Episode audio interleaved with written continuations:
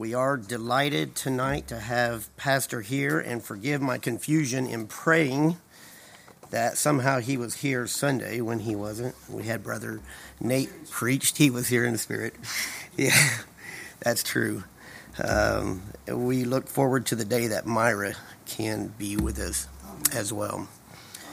But if you would tonight take your uh, Bibles, your swords, and turn to 2 Kings chapter 5. If you would, 2 Kings chapter 5. And when you get there, if you would stand, we will read the first 14 verses of 2 Kings chapter 5. This is the Word of God. Now, Naaman, captain of the host of the king of Syria, was a great man with his master and honorable, because by him the Lord had given deliverance unto Syria. He was also a mighty man in valor, but he was a leper. And the Syrians had gone out by companies and had brought away captive out of the land of Israel a little maid, and she waited on Naaman's wife. And she said unto her mistress, Would God, my Lord, were with the prophet that is in Samaria, for he would recover him of his leprosy. And one went in and told his Lord, saying, Thus and thus said the maid that is in the land of Israel. And the king of Syria said, Go to, go, I will send a letter unto the king of Israel. And he departed and took with him ten talents of silver, and six thousand pieces of gold, and ten changes of raiment. And he brought the letter to the king of Israel, saying, Now, when this letter is come unto thee, behold, I have therewith sent Naaman, my servant, to thee, that thou mayest recover him of his leprosy. And it came to pass when the king of Israel had read the letter that he rent his clothes and said, Am I God to kill and to make alive? That this man doth send unto me to recover a man of his leprosy? Wherefore, consider, I pray you, and see how he seeketh a quarrel against me. And it was so when Elisha, the man of God, had heard that the king of Israel had rent his clothes, that he sent to the king, saying, Wherefore hast thou rent thy clothes? Let him come now to me, and he shall know that there is a prophet in Israel. So Naaman came with his horses and with his chariot and stood at the door of the house of Elisha. And Elisha sent a messenger unto him, saying, Go and wash in Jordan seven times, and thy flesh shall come again to thee, and thou shalt be clean. But Naaman was wroth, and went away, and said, Behold, I thought he will surely come out to me, and stand and call on the name of the Lord his God, and strike his hand over the place, and recover the leper. Are not Abana and Pharpar, rivers of Damascus, better than all the waters of Israel, may I not wash in them and be clean?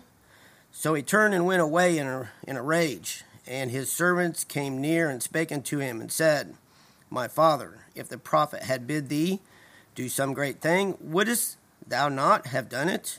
How much rather then, when he saith unto thee, Wash and be clean?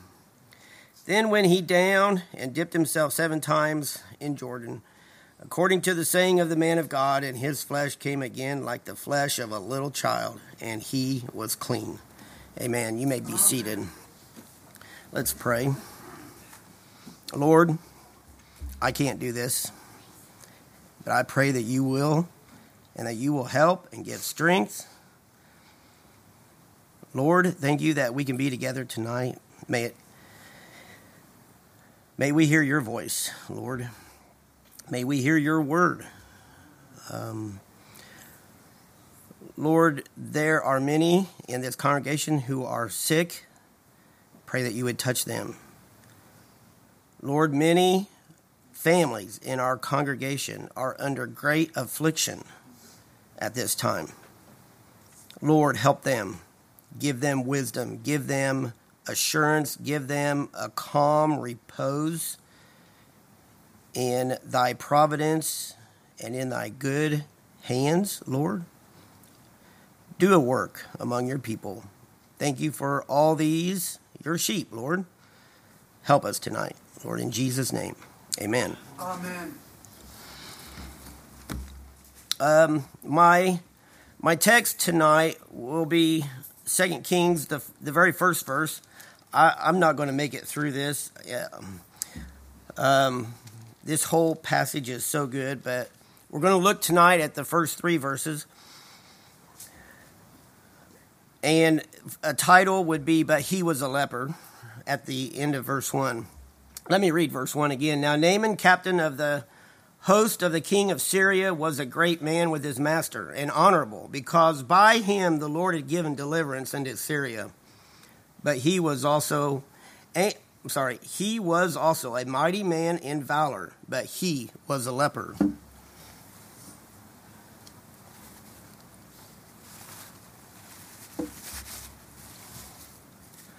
According to the accounts given in Matthew 11 and, and Luke 7, when John the Baptist was in prison and began to doubt and to have questions, or just wanted to be reassured of Christ's identity, he sent two of his disciples to ask Jesus, Art thou he that should come, or look we for another? It appears that Jesus did not answer John's disciples forthright, but went about his work, healing many of their infirmities and then he sent John's disciples back to John with this message. Luke 7:22 Then Jesus answering said unto them, Go your way and tell John what things you have seen and heard. How that the blind see, the lame walk, the lepers are cleansed, the deaf hear, the dead are raised, the poor to the poor the gospel is preached and blessed is he whosoever shall not be offended in me. Jesus sent these disciples back to John in his prison cell with a testimony of Christ preaching and his works, and that they all pointed to his messianic authority and person. Go and tell John what things you have seen and heard. The blind see the lame walk. The lepers are cleansed. The deaf hear. The dead are raised. And the gospel is preached, and blessed is he who is not offended in me. The works of Christ should never offend the true believer. Christ has power and authority over all manner of sicknesses, infirmities, diseases, and sin. Perhaps when a believer is struggling with doubt, we may hear Jesus say to us, Go and tell so and so what great things Christ has done. Jesus is the Christ, the Son of the living God. We need not look for another. There is none other like Jesus. We have Christ, we have His Word. He is the faithful and the true witness. He is the Alpha and the Omega, the beginning and the end, the first and the last. He is the head of the church. He is the cornerstone. And he is the Messiah, the anointed of God, the Savior of men. All these things that Christ commissioned for these disciples to go and tell John all point to his glorious person. The very works and miracles of Christ all show forth and manifest who he is. After Jesus' temptation in the wilderness, the word said that the devil says that the devil departed from him for a season. And Jesus returned to Galilee in the power of the Spirit. When Jesus came to Nazareth, where he was brought up, he went into the synagogue to preach the gospel to them. His text was from the prophet Isaiah. And when he opened the book, he found the place where it was written. Luke 4:18 The spirit of the Lord is upon me because he hath anointed me to preach the gospel to the poor he has sent me to heal the brokenhearted to preach deliverance to the captives the recovery of sight to the blind to set at liberty them that are bruised to preach the acceptable year of the Lord. After reading this, he sat down, closed the book, gave it to, I'm sorry, he closed the book, gave it to the minister, and sat down. But he was not through preaching. As all eyes were fastened on him, he said, This day is this scripture fulfilled in your ears. Can, can you imagine such a scene? Uh, we, we want to be there. We would like to be there and hear that. Just to hear Jesus say those words. It had to be such an astonishing moment. Wasn't it in another place where it said that his preaching was with authority? He taught with authority. And just declaring this would have had such authority with it. This day is this scripture fulfilled in your ears. Jesus was the anointed of God. He said, The Spirit of the Lord is upon me. Jesus had the Spirit without measure. And everything he did was by the power and anointing of the Spirit. The word preach is used three times in that one verse. Jesus was anointed to preach the gospel to the poor. He was anointed to preach deliverance to the captives. And he was anointed to preach the acceptable year of the Lord.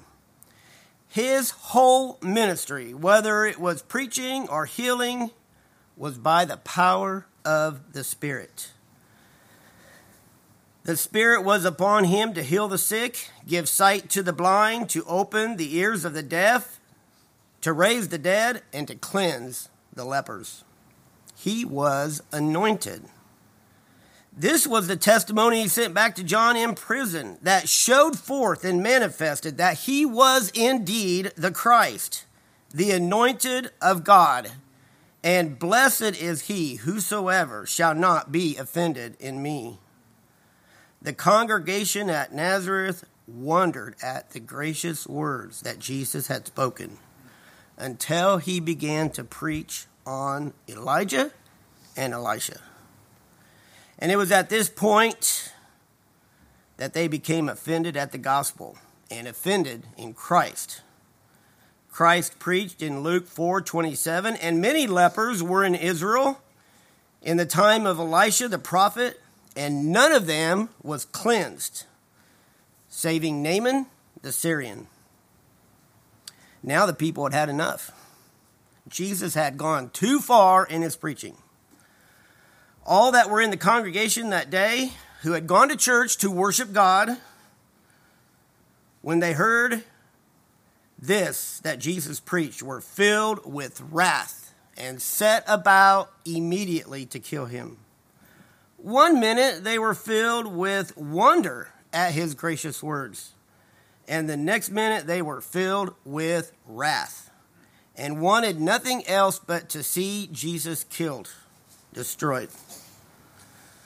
Listen, it wasn't so much that Jesus was anointed by the Spirit to heal and to recover men from their infirmities that troubled this congregation. The problem was that Jesus, who now claimed to fulfill the very scripture that he read, was by the power and anointing of the Spirit preaching the sovereign and elective grace of God. That's what he was doing. Jesus was preaching God's sovereignty and elective grace. The people in that congregation knew exactly what Jesus meant, and that's why they were angry. God had passed by many lepers in Israel to favor a Gentile.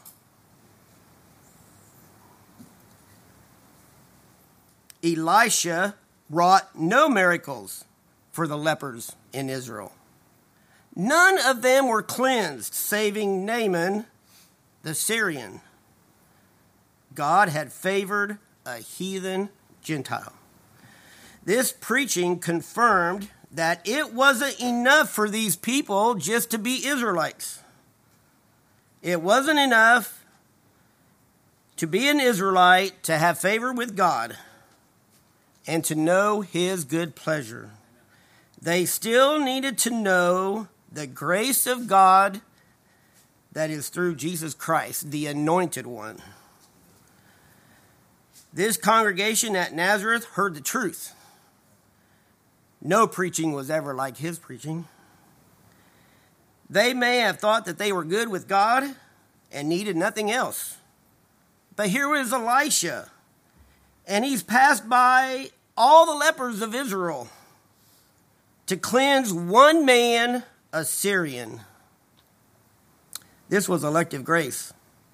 And this congregation needed to know the same grace that Naaman knew. That is what they needed to know. Friends, personal revelation, not extra biblical revelation, but personal revelation by the Word and the Spirit is what saves. In that sermon, Jesus revealed that the gospel of his grace would soon extend beyond the Israelite nation to encompass a people of every tribe and nation under heaven, as the gospel would go forth from Jerusalem to all the ends of the earth. That's the day we're living in. Started in Acts, go out, go. Christ commissioned them.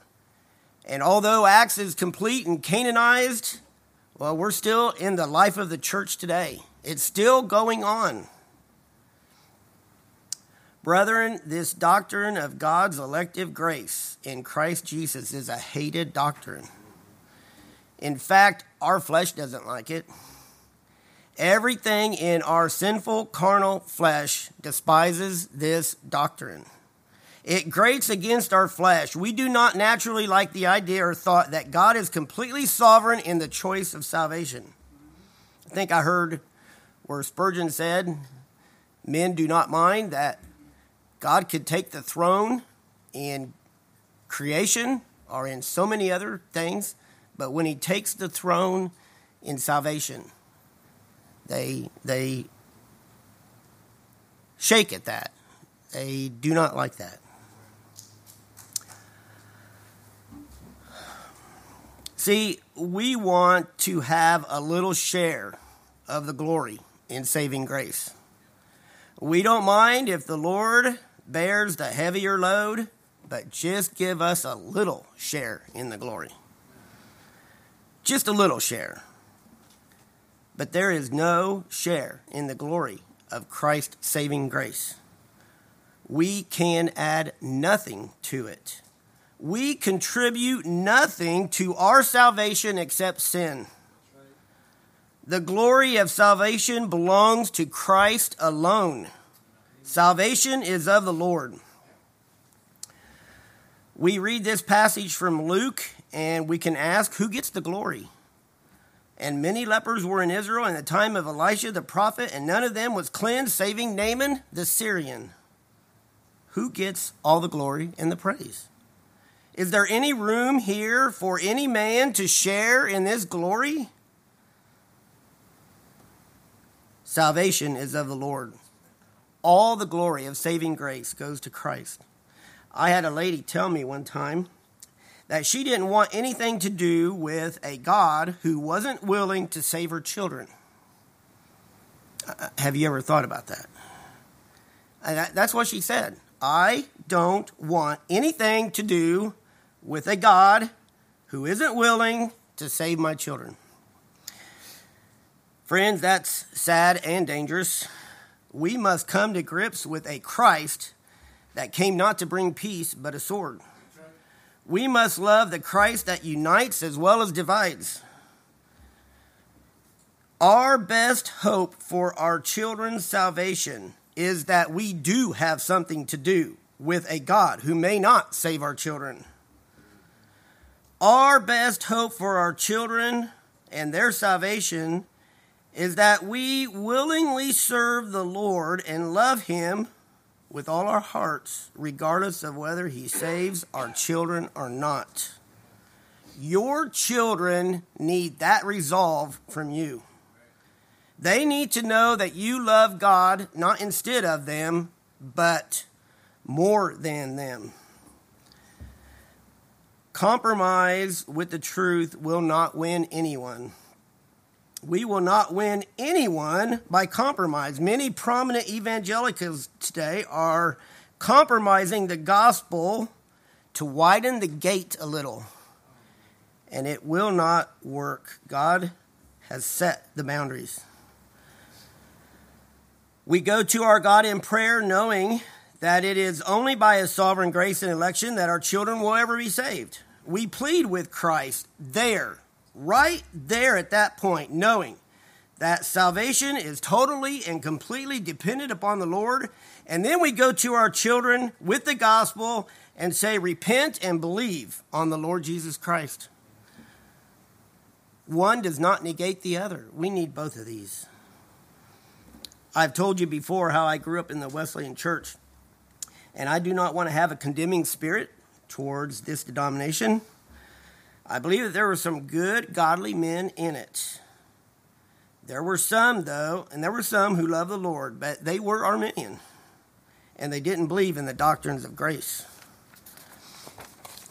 Esther and I started going to a church that taught the Word of God, and in teaching the Word, they taught the doctrines of grace. Now, when I speak of the doctrines of grace, I'm speaking of, and I kind of hate to even use that term because the word is full of the doctrine of grace.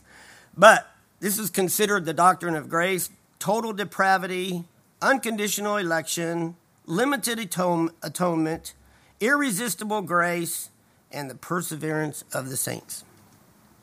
So Esther and I started going to this church, and the men began to have a Bible study that I started attending. And at some point in these Bible studies, they began to go through the doctrines of grace one by one with many scriptural references for each doctrine. I came home after meeting after meeting and told Esther, I'm never going back again. I'm done. That's it. I'm through. It's over. Till the next week. These doctrines made me so mad that I didn't want to have anything to do with them. I would tell Esther over and over again when I come home, it was, it was another Arminian bash tonight. That's all they did bash the Arminians. And by the way, we can present the truth in a condescending way that helps no one and leaves ourselves barren. We are to speak the truth in love, but they were not doing that, or they were not, they were speaking the truth in love. But it was a truth that was cutting not a critical spirit. Let me say this too that the doctrines of grace don't save anyone. You can study the doctrines of grace all your life, and they will not save you. Jesus saves. Jesus alone saves. We need to know doctrine. We must know good, sound doctrine. To know Jesus is to learn doctrine. And you cannot separate Jesus from his doctrine. But doctrine alone doesn't save. Well, as I said, as many times as I quit, I rejoined, so I kept going. And it was somewhere during these studies that these, with these men, that the Lord began to show me I wasn't saved. I thought because I had repeated a prayer, made a decision, that I was saved, but I wasn't, and my life proved it. God was gracious to me to show me that I wasn't saved. That's, that's mercy and grace when the Lord shows us that we're not saved. I can still remember the thought that vividly came to my mind during this study of the doctrines. I can remember thinking, if these things are true, I am not saved. If these doctrines are not true, I'm not saved. It seemed to me that although we know that the doctrines do not save, God had used the truths of the scripture in reference to these doctrines to show me that I wasn't. I did not immediately get saved. I pondered these things for a long time and wrestled in misery and more misery. Tried to make everybody miserable around me. Now, I am not saying all this to make my experience the standard. Experience doesn't save either. Jesus saves. Don't look to experience, look to Jesus. The reason I'm telling you this is to illustrate that it was this elective grace of God in Christ that reached Naaman. God's grace reached a heathen leper Naaman wasn't looking for God, God found him. And that is the very truth that offended the first congregation of the Nazarenes. They were filled with wrath, just like I was. Think about this a whole congregation was offended in Christ and ready to kill him. You think that there might be any churches today who, if they heard the word of God truly preached by the power of the Spirit come down, that they would be filled with wrath and offended in Christ? How many churches are there today who are offended in Christ? How many pulpits are offended with the truth of Jesus that sets men free? They are offended with the absolute, unwavering truth of God's Word. They will willingly accept the Word of God with amendments, but the Word of God cannot be amended. It is a sure word, it lives from generation to generation, and His Word shall stand. And we don't have to dress it up. Naaman wasn't looking for God. Perhaps if Naaman could have had all the scriptures as we have had have them today, he would he would love this verse, Romans ten twenty. But Isaiah is very bold and saith, I was found of them that sought me not. I was made manifest unto them that asked not after me. Amen. Christ found Naaman. Christ found us. That's salvation. Salvation isn't I searched and searched and searched and sought the Lord and finally I found him. No, he found you. Amen. If we find him, it's because he first found us. But we weren't looking for him or seeking him till he found us. The Bible says in Romans 3 11 and 12, There is none that understandeth, there is none that seeketh after God. They are all gone out of the way, they are all together become unprofitable. There is none that doeth good, no, not one. I love the song that says, I don't know if you know it or not, but listen to the words. I sought the Lord, and afterwards I knew. He moved my soul to seek him, seeking me. It was not I who found, O Savior, true.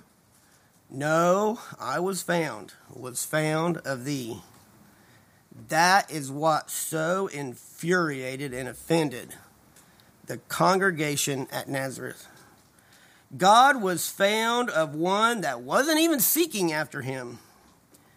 Naaman was not seeking after God. He cared nothing for God or the things of God. Some may today think that they are seeking God, but not the God of this word. The very next verse in Romans that I, uh, after the one about not, um, after the one about uh, being found of them that sought me not, the very next verse is, But to Israel he saith all day long, I have stretched forth my hand unto a disobedient and a gainsaying people. In, in 1 Thessalonians 1 4, it says, Knowing, knowing, brethren, beloved, your election of God. Now, knowing our election is a wonderful thing. And we may not only know it, but we're also told to make our calling and election sure. But what a blessing it is to know, brethren, beloved, your election of God. But listen, you will not know your election of God in Christ until you first repent and believe the gospel. It's not, Lord, show me my election, and then I will repent and trust you. No, as the song says, I sought the Lord, and afterwards I knew. See, we have a sinner here, and all they know is this I'm a sinner. I'm lost. I'm under God's wrath. I must get to Christ. I need Christ. They have no knowledge of election. All they know is I must get to Christ. Then, afterwards, I knew. Afterwards, I think the Lord shows us too that we didn't figure this out. We didn't make it happen. Yes, I sought the Lord, but it wasn't of me, it was of Him. He moved my soul to seek Him, seeking me. It was not I who found, O Savior, true. No, I was found, was found of thee.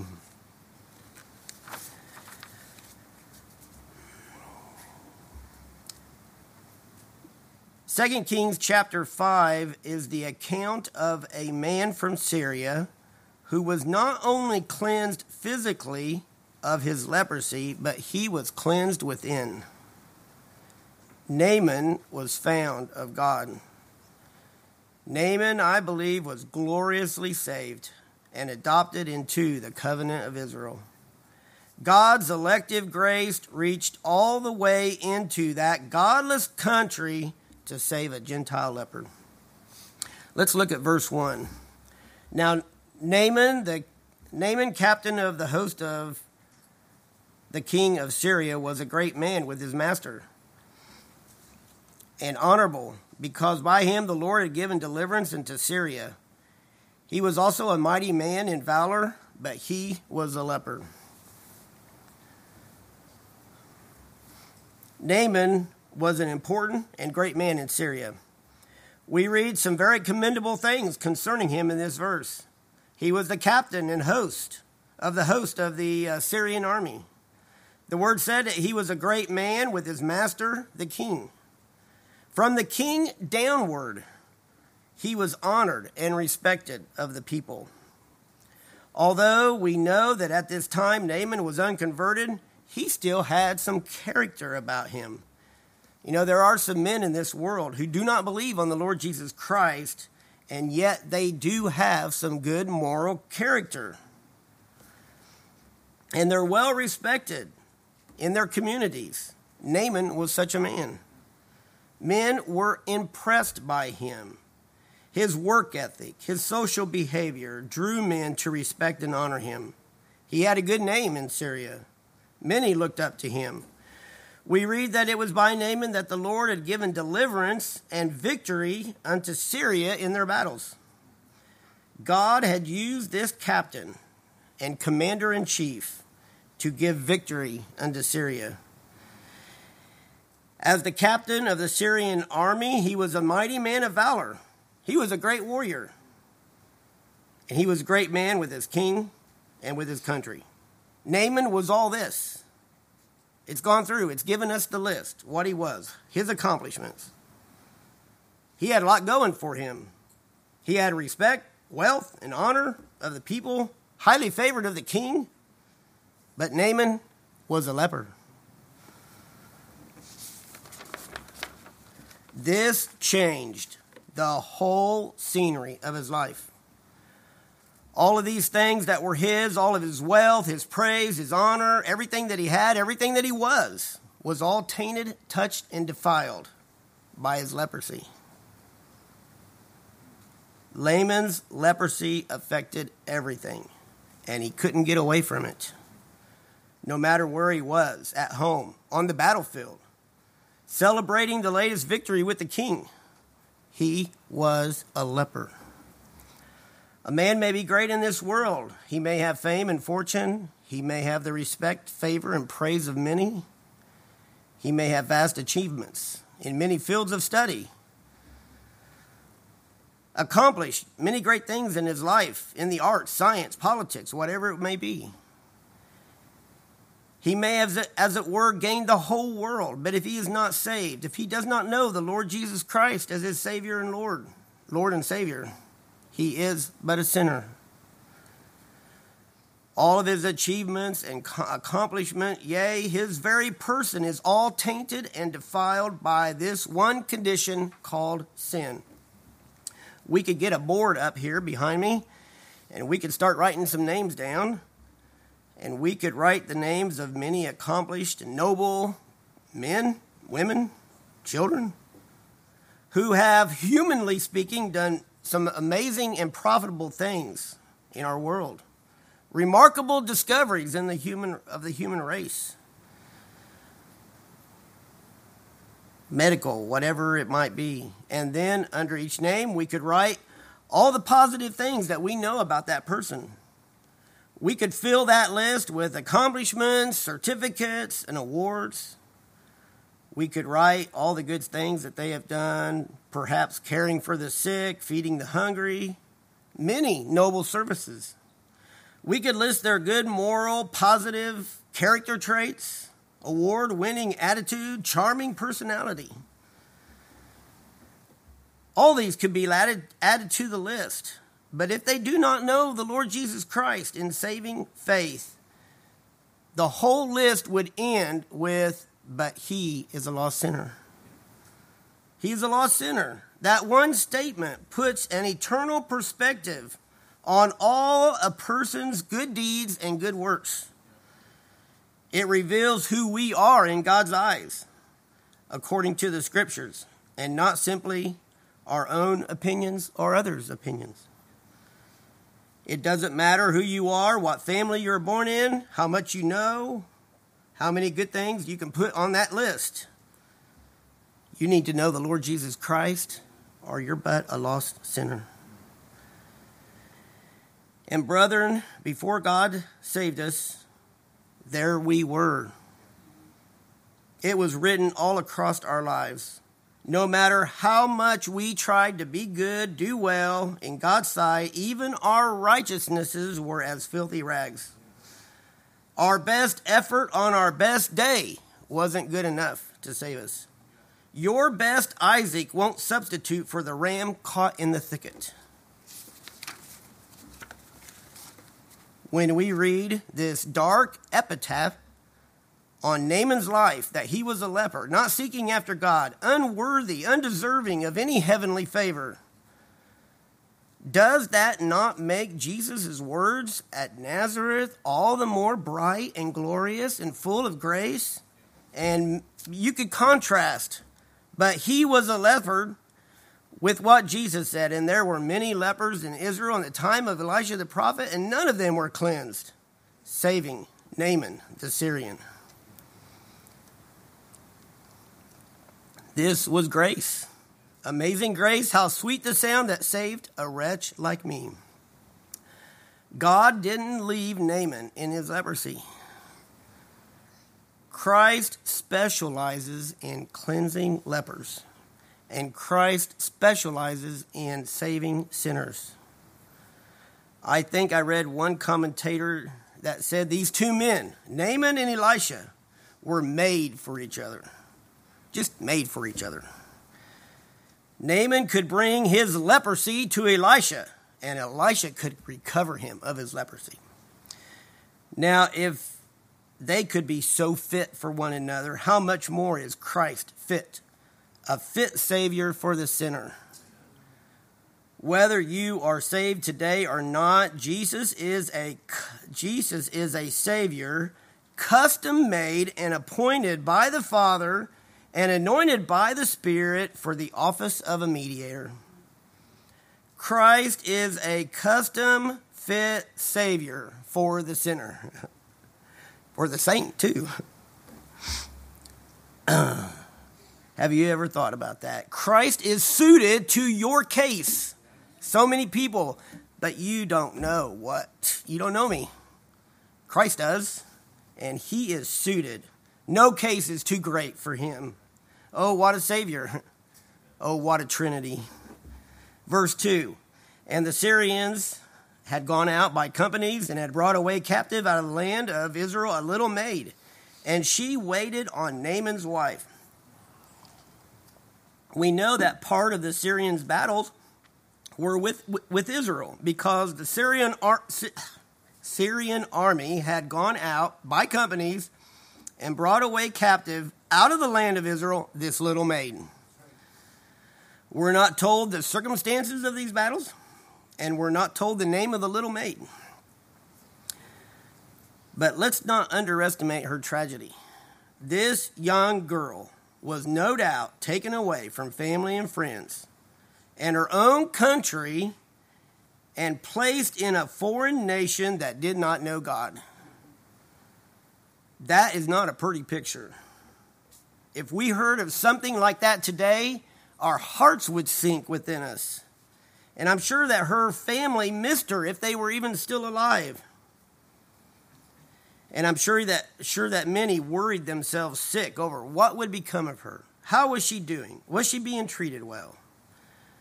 But in the midst of all this, this little maid trusted, trusted in the sovereign providence of her Almighty God. We do not find her worried or fretting. How bitter she could have been. You know, war is messy and violent. She wasn't taken in a time of peace, she was taken in war. And now she was in the camp of the enemy. How justified she might have felt to be angry and resentful toward her captors. She didn't go there. She didn't go there in her mind or heart. She served Naaman's family.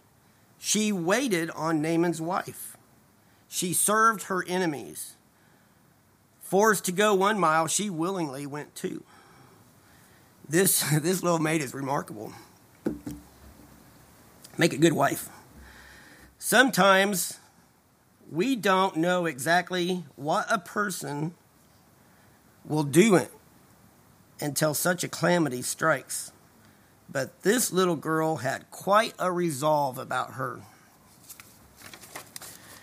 I think she had a faith. I have here a great faith in God, but let's say a faith in a great God. Her faith was bigger than her captivity. She is actively trusting in God's care over her. And in a very real sense, without this providence, Naaman isn't cured of his leprosy. What would have become of Naaman if this little maid had been bitter and resentful, or even cold and reserved? This little maid used this opportunity to point the Syrian family to the God of Israel.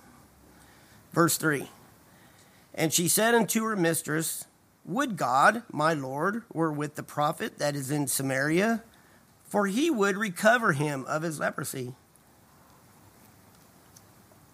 this young girl could have also been quiet and never said a word. Uh, she could have done that. She could have just kept her mouth shut. Sometimes it can be just as much of a sin to keep her mouth shut as it is to open it.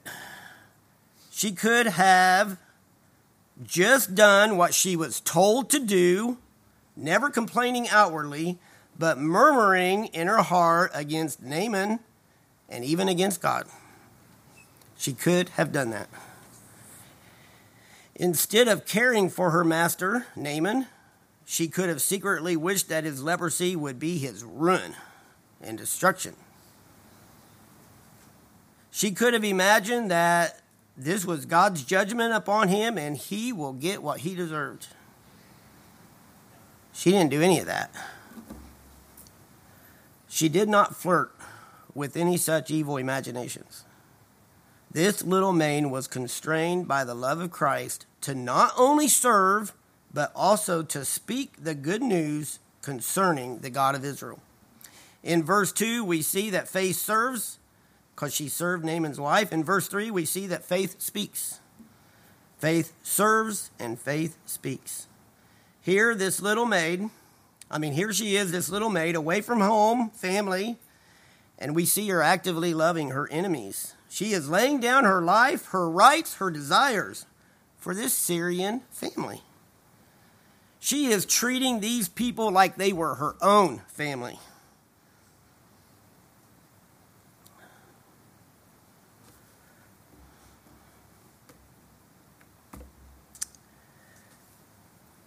And she is concerned about Naaman's physical condition. Uh, there seems to be a genuine concern here, but I think at the same time it's mixed for a desire for the glory of God to be manifested. Uh, none of this is natural. This little maid must know something of the love, mercy, and grace of God. She tells her mistress, Naaman's wife, Would God, my Lord, were with the prophet that is in Samaria, for he would recover him of his leprosy. Now, here is good news. This is good news. There is a prophet in Israel. There may not be any hope or help in Samaria or, or Syria, but there is a prophet in Israel. Now, in declaring that there was a prophet in Israel, this little maid was declaring something even greater than that. Her hope wasn't in man, her hope was in God. And Elisha was the prophet of God. Although she had never probably met him, she knew that he was called of God. The prophets of the Old Testament, as we heard recently, were are the uh, mouth were the mouthpieces, God's mouthpiece to his people. They represented God to the people. When she declared that there was a prophet in Israel, she was witnessing and testifying the truth that there was a God in Israel who reigned not only over Israel, but he was the God of every nation. This little maid was pointing her mistress to the God of Israel. And there is no hesitation here, no guesswork. This isn't, I think your chances are uh, pretty good if you go to the prophet. This isn't, well, if he's not too busy and you can get an appointment at the right time, then you should be good to go. No, none of that. The remedy is sure. This little maid is definite and clear to the remedy. For if the trumpet give an uncertain sound, who shall prepare himself for the battle? The message is clear. There was no uncertainty in the words of this mistress. Here is the remedy. Here is the recovery. Here is the cure. Go to the prophet. This little maid did not only believe that the prophet could heal Naaman, she believed that he would heal him.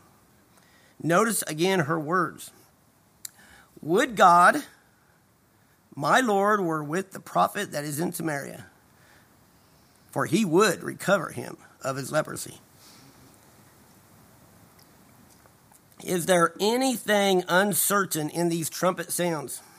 Is she unclear in any way? There seems to be such a simplicity in this. It's not complicated. She does not only testify to the prophet's ability in these words, she also testifies of his willingness. How can she do that?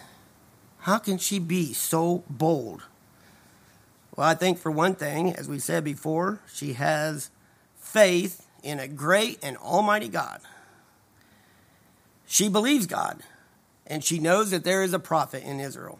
And everything that we see concerning her seems to indicate that she has a working, experimental knowledge of the God of Israel, the only one and true God, and there is a prophet in Israel. Listen to, there's another man, a man greater than the prophet Elisha a man who is very God, very man. He is the God man. He is the Son of God and the Son of man. He is the man approved of God among you by miracles and wonders and signs which God did by him. He is prophet, priest, and king. God, who in times past spoke to us by the prophets, hath in these last days spoken to us by his Son, Jesus Christ. And we find in him, according to the testimony of the scriptures that he is able and willing to save. Jesus is able and willing to save. In Matthew 8, there in the New Testament, we find that a leper came to Jesus and worshiped him. And the, wep- and the leper said to Jesus, Lord, if thou wilt, thou canst make me clean.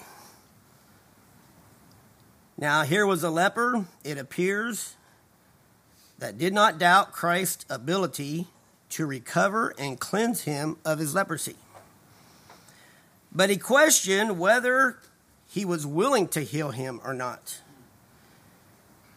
He certainly had some good doctrine, for he believed in Christ's power and ability to heal him, cleanse him. His theology at this point was spot on.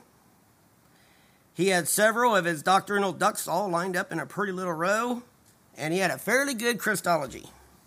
But the question was still to be answered Would Jesus cleanse him of his leprosy?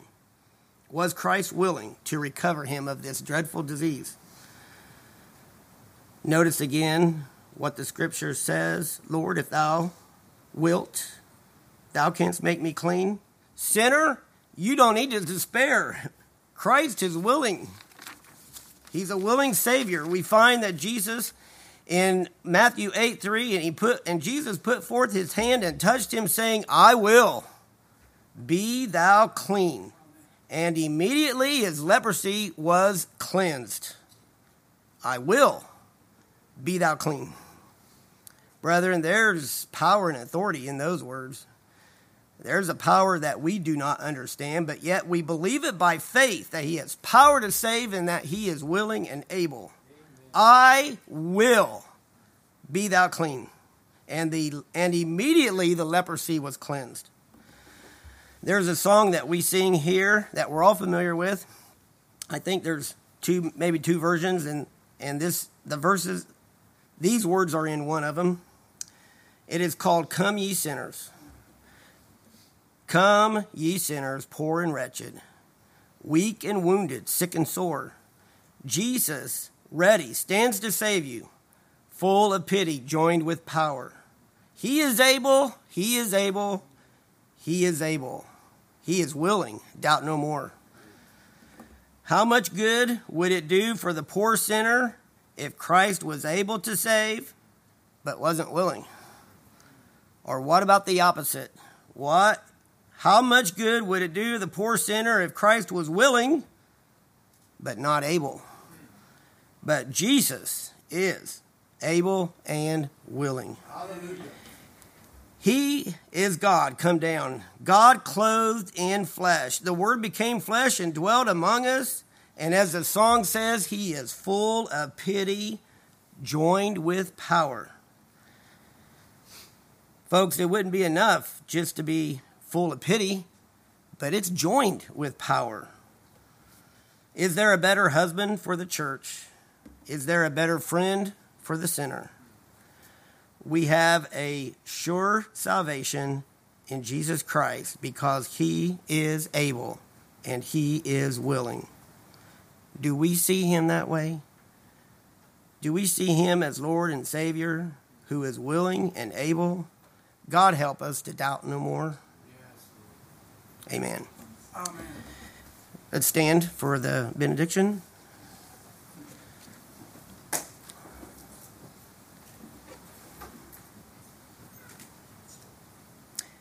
And the God of and the very God of peace sanctify you wholly. And I pray God your whole spirit and soul and body be pre- preserved blameless unto the coming of our Lord Jesus Christ.